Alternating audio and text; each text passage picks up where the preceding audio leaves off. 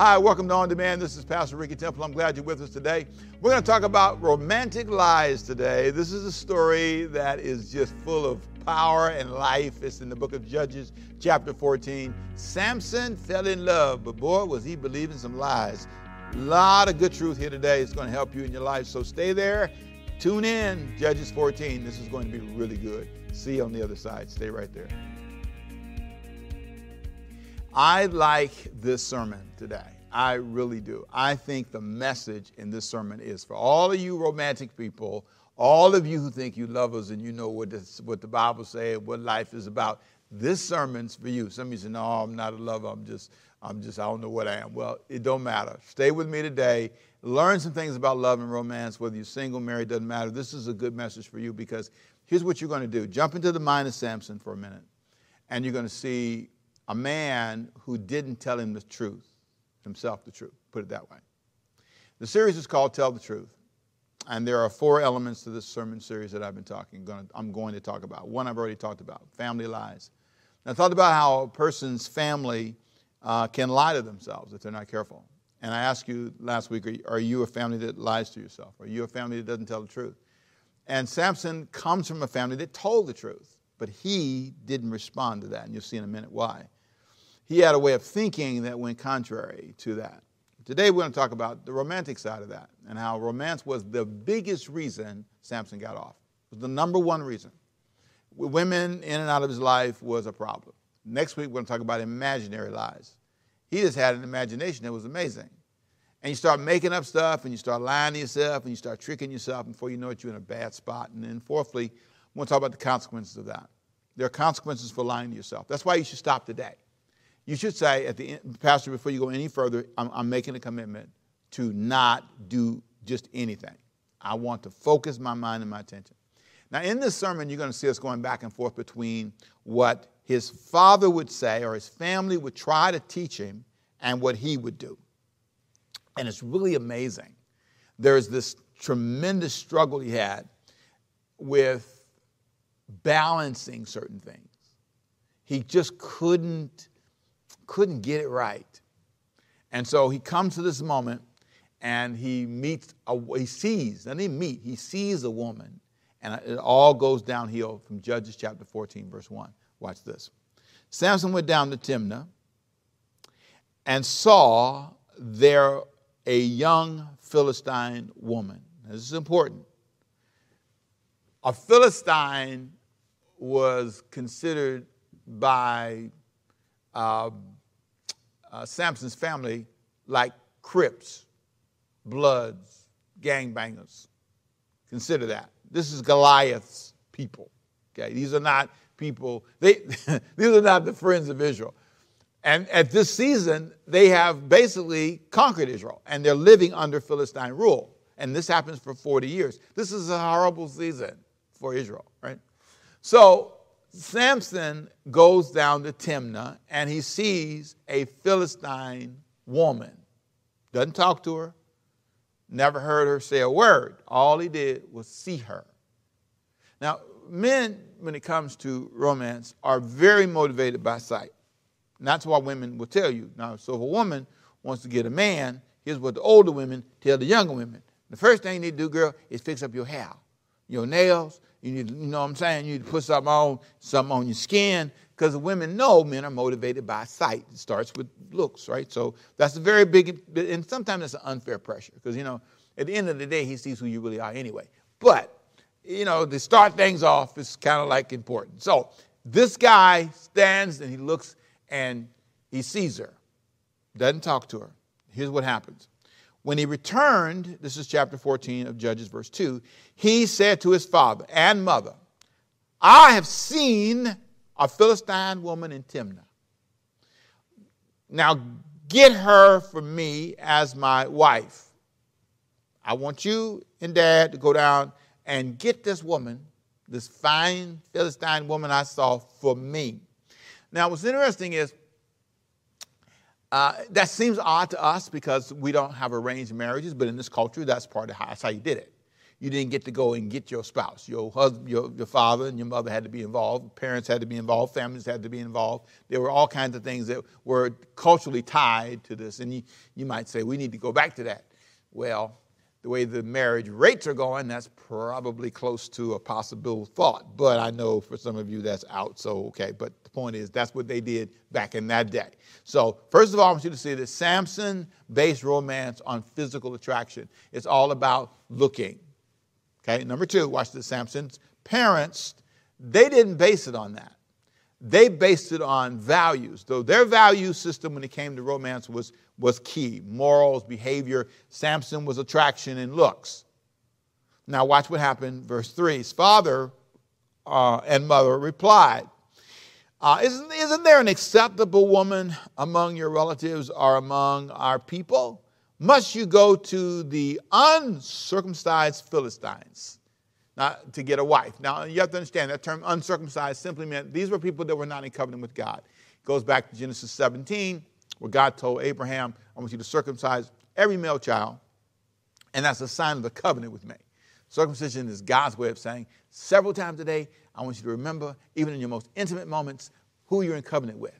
And, and it was a way of marking the leader of the family, which is the guy. And so please be clear, this was a profound statement. These are uncircumcised Philistines. They have no covenant with God. These are not godly people. They have no values. These are not the people you want to marry. People. Uh, so he's trying, trying to get it out here. He, he's trying to get his attention, right? Didn't work. But Samson said to his father, Get her for me.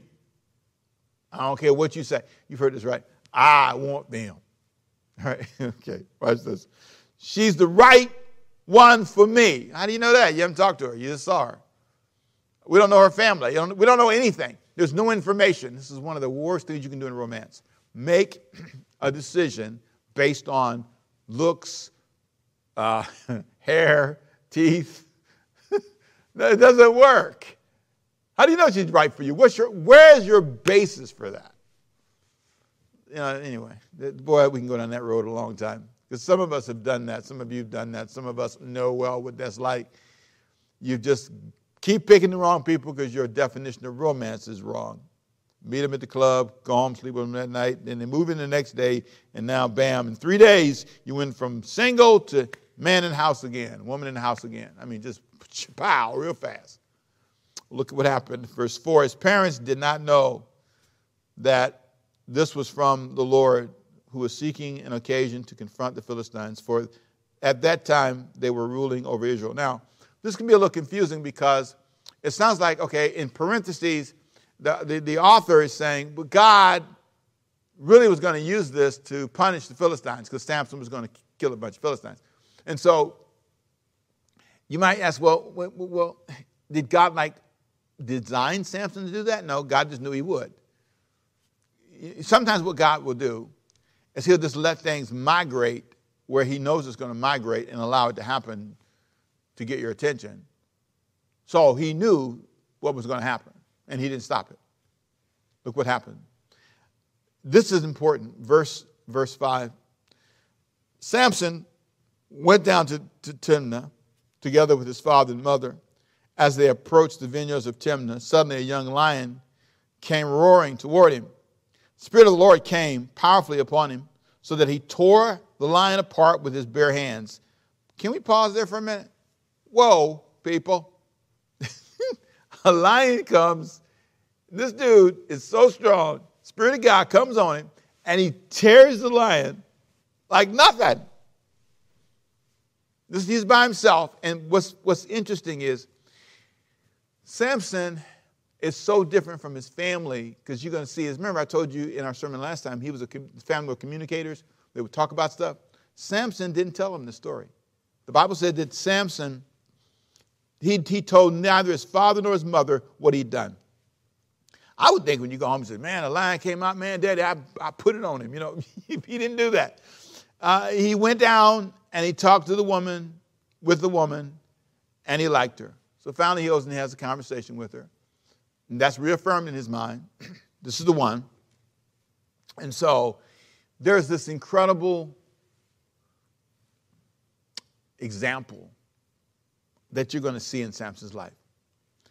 He's the kind of guy that not only keeps secrets, which is another observation about Samson, is he he's in verse 8, watch what happens.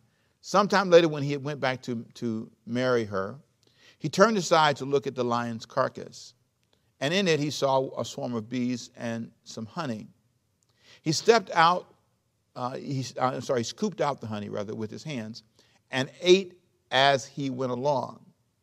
And when he joined his parents, he gave them some. And they too ate it, but he did not tell them that he had taken the honey from the lion's carcass. So there's two things I want you to notice. Number one, Samson has unhealthy secrets. He has secrets that he keeps from his family. And then Samson literally lies to his parents by being silent. So let me explain what I mean by that. So Samson is coming home and he kills this lion, comes back through, wants to see what happened to the dead lion he killed. Bees have built a nest of, of honey, and the honey is growing in the carcass, the dead carcass of the lion.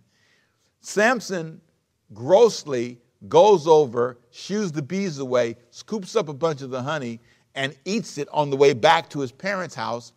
He's never told them about the fact that he killed the lion, which is an interesting thing. He keeps his secret. Secondly, now it's unhealthy. This is kind of like the word nasty applies. And he kind of just goes and says, Hey, guys, you want some of this honey I just got? Now, you would think he would, uh, you know, he's, he's incredible. There are things you'll find out sometimes with people that just shock you. You, you, you know, secrets are okay, and you have a right to your own privacy, but you don't have the right to be unfair to people when you're keeping secrets like that. To me, if you gave me something to eat like that, you should tell me where it came from. This reminds me of a story, right? A simple story. Ricky Jr. was a little boy. He's about eh, two years old. And so one day I was laying in the living room and, and, and, and on the floor, and I was just, and, and Ricky came in and he had some cookies in his hand. And he said, Hey, Daddy, you want a cookie? I said, Sure. And he gave me the cookie. And I ate it, you know, because, you know, kids give their dad stuff. You just want it, oh, sure, not a problem. And so he said, You want another one? And so he runs back and he gets another one. And, he, and I said, Okay. And something came upon me. You need to go see where uh, this boy is getting these cookies from. Well, I followed him to the kitchen. The cookies were all over the floor. And he, he, had, he decided to give me cookies off the floor, one after another. And, I did, and it wasn't until I went and checked. Now, it was a pretty gross moment for me, but, but this reminds me of that. How would you give your parents, who have a very strong religious conviction against dealing with dead things, and plus you're a Nazarite, and that's kind of against the rules, by the way. You're not supposed to touch dead stuff. You know, you're supposed to stay away from it. That's part of the rules. So here's a guy who has all of these um, signs of a guy who is sliding away from fair, reasonable behavior. I, I, uh, how do you get this way?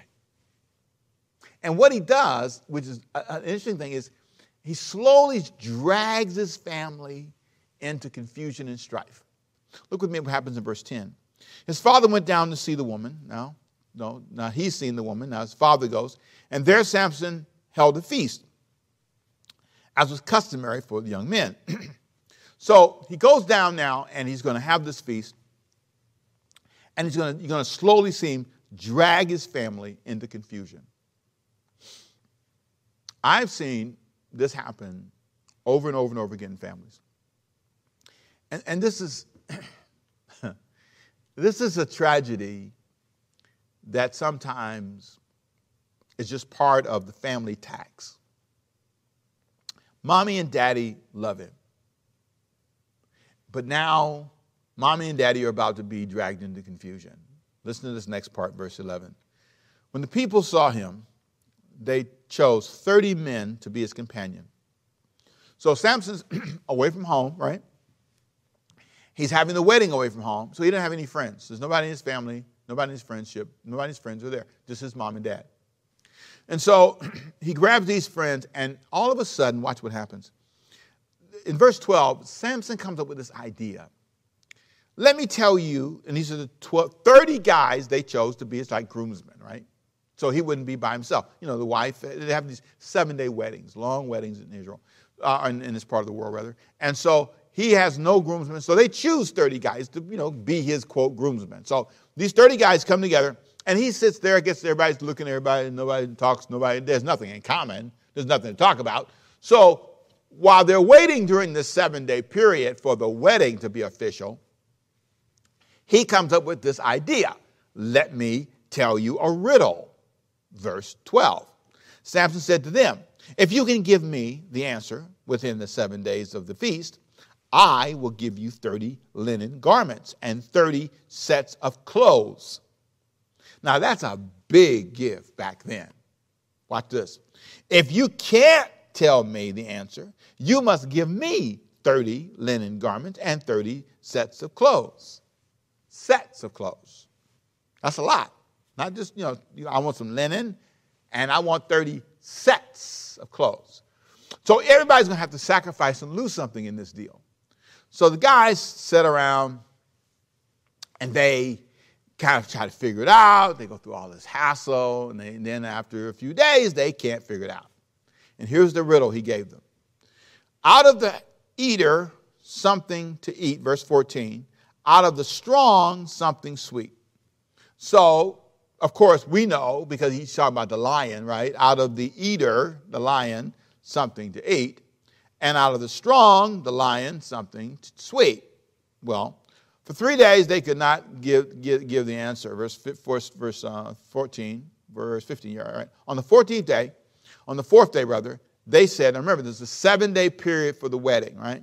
So on the fourth day, they said to Samson's wife, they go to her, and here's what they say. Now, watch, watch what's going to happen. Remember, the point is, he drags them into confusion.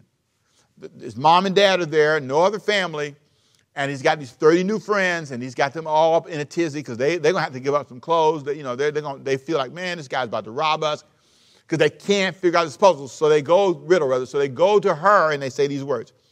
For three days, they could not figure it out. Verse 15. On the fourth day, they said to Samson's wife, Coax your husband into explaining the riddle for us, or we will burn you and your father's household to death. Wow, we're going to kill you and your daddy because we didn't know this guy. Did you invite us here to steal our own property? To steal our property?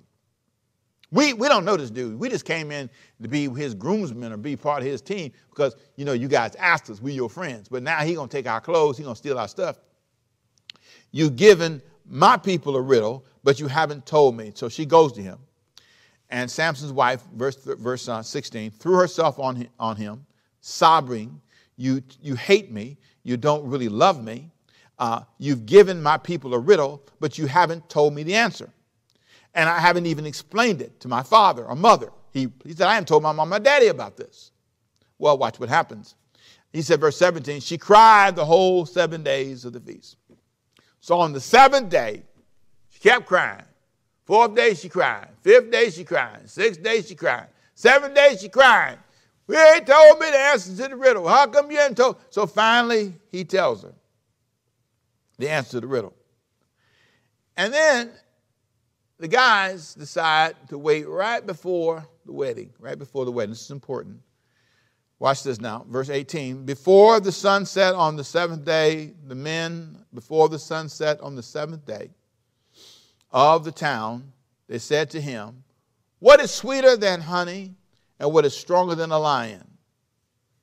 They knew, they figured out the riddle. Samson said to them, Now, this is kind of graphic, so hang with me here.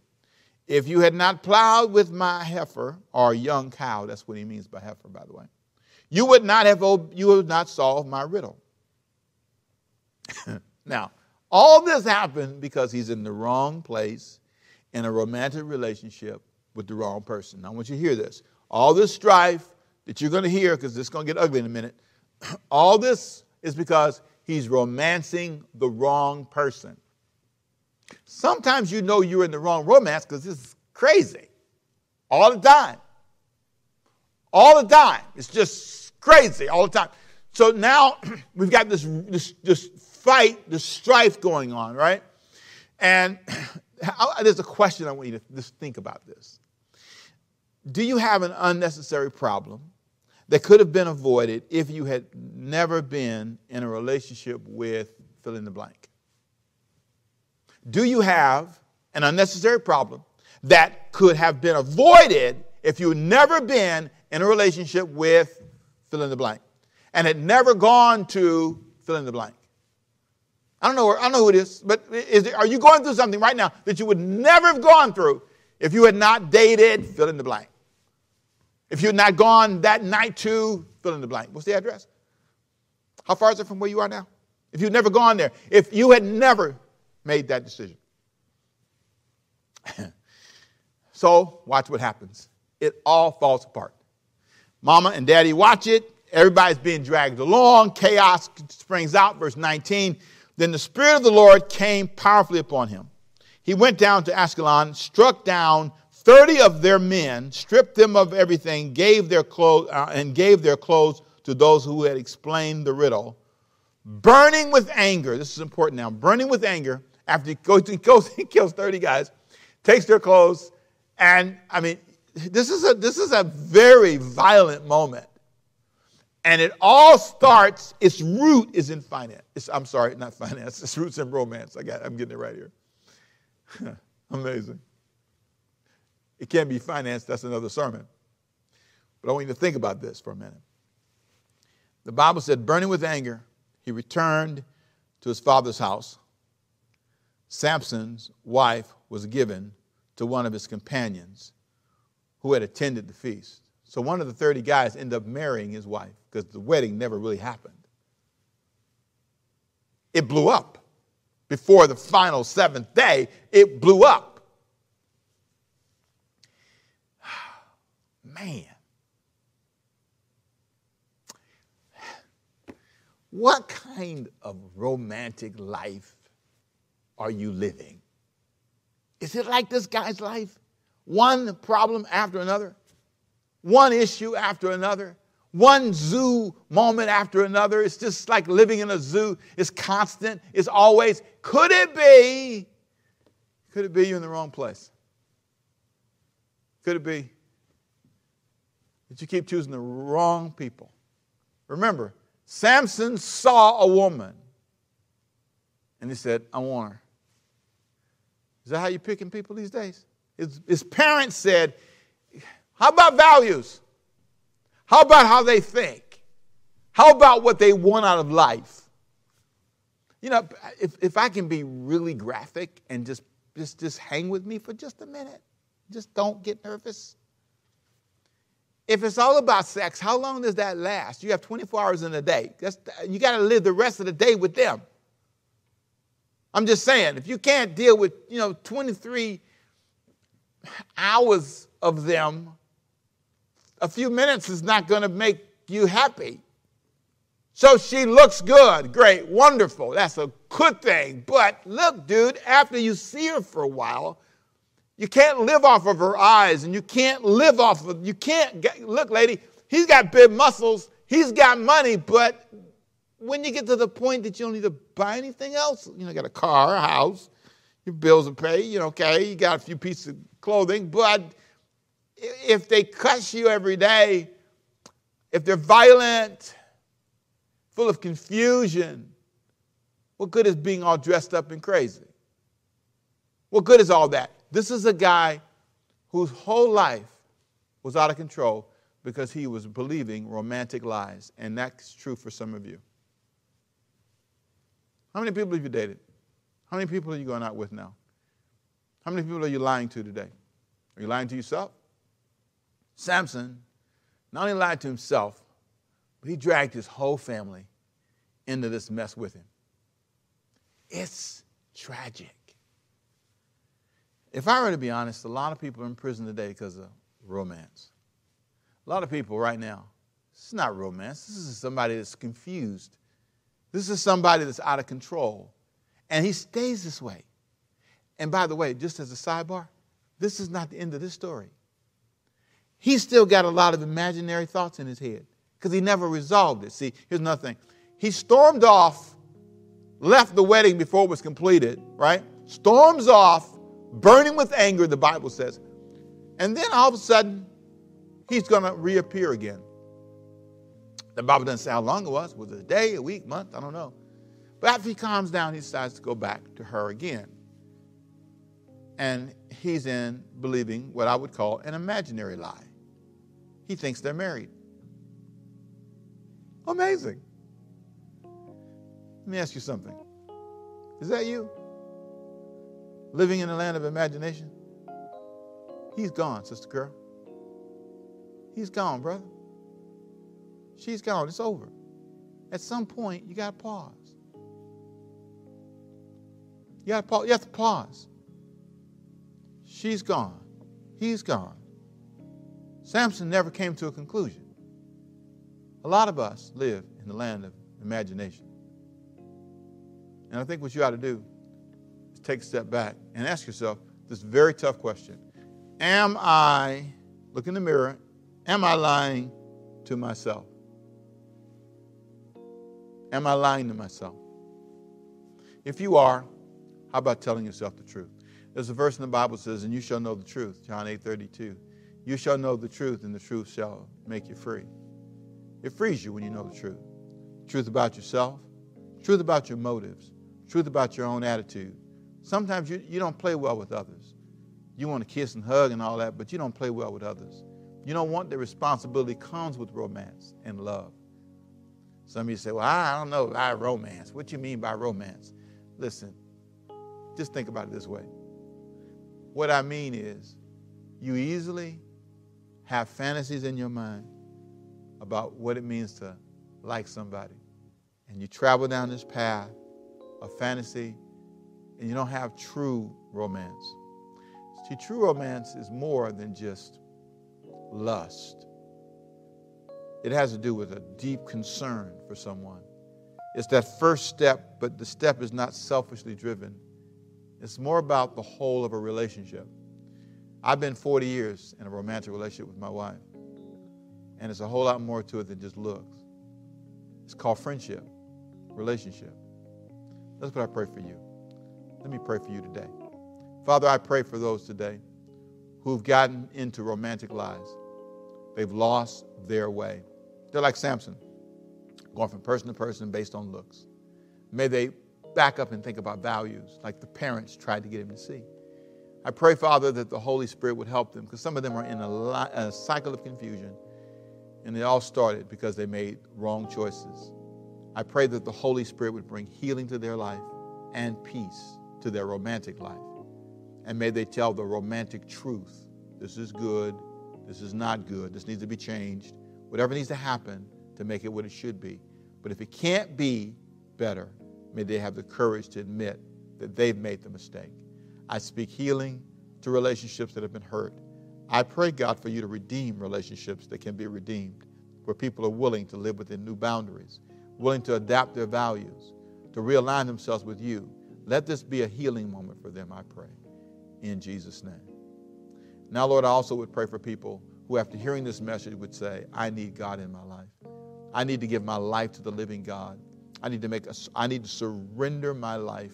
I've been making bad romantic choices, lying to myself, and it's time for me to make this change. I speak healing and blessing to them today as they open their heart to receive you as their Lord and Savior. May this be the beginning moment for them in Jesus' name. Amen. Well, I hope you were blessed today and I hope you learned something about romantic lies. Now, this guy lost his relationship. Things went haywire. He got angry. Everything blew up in his face, all because he was going by looks and appearances. There's a lot we can learn in this sermon. I hope it helped you today. Let me pray for you. Father, I thank you for those who are in love. That love is a good thing. May we never be afraid of romance or afraid of love, and may, may we never be blinded by the lies that romance can bring into our lives. I thank you for the opportunity to share with your people. We bless them and pray grace upon their love life and their futures in Jesus' name. Amen. Thanks for joining me on demand. I'll see you next time right here. Bye bye.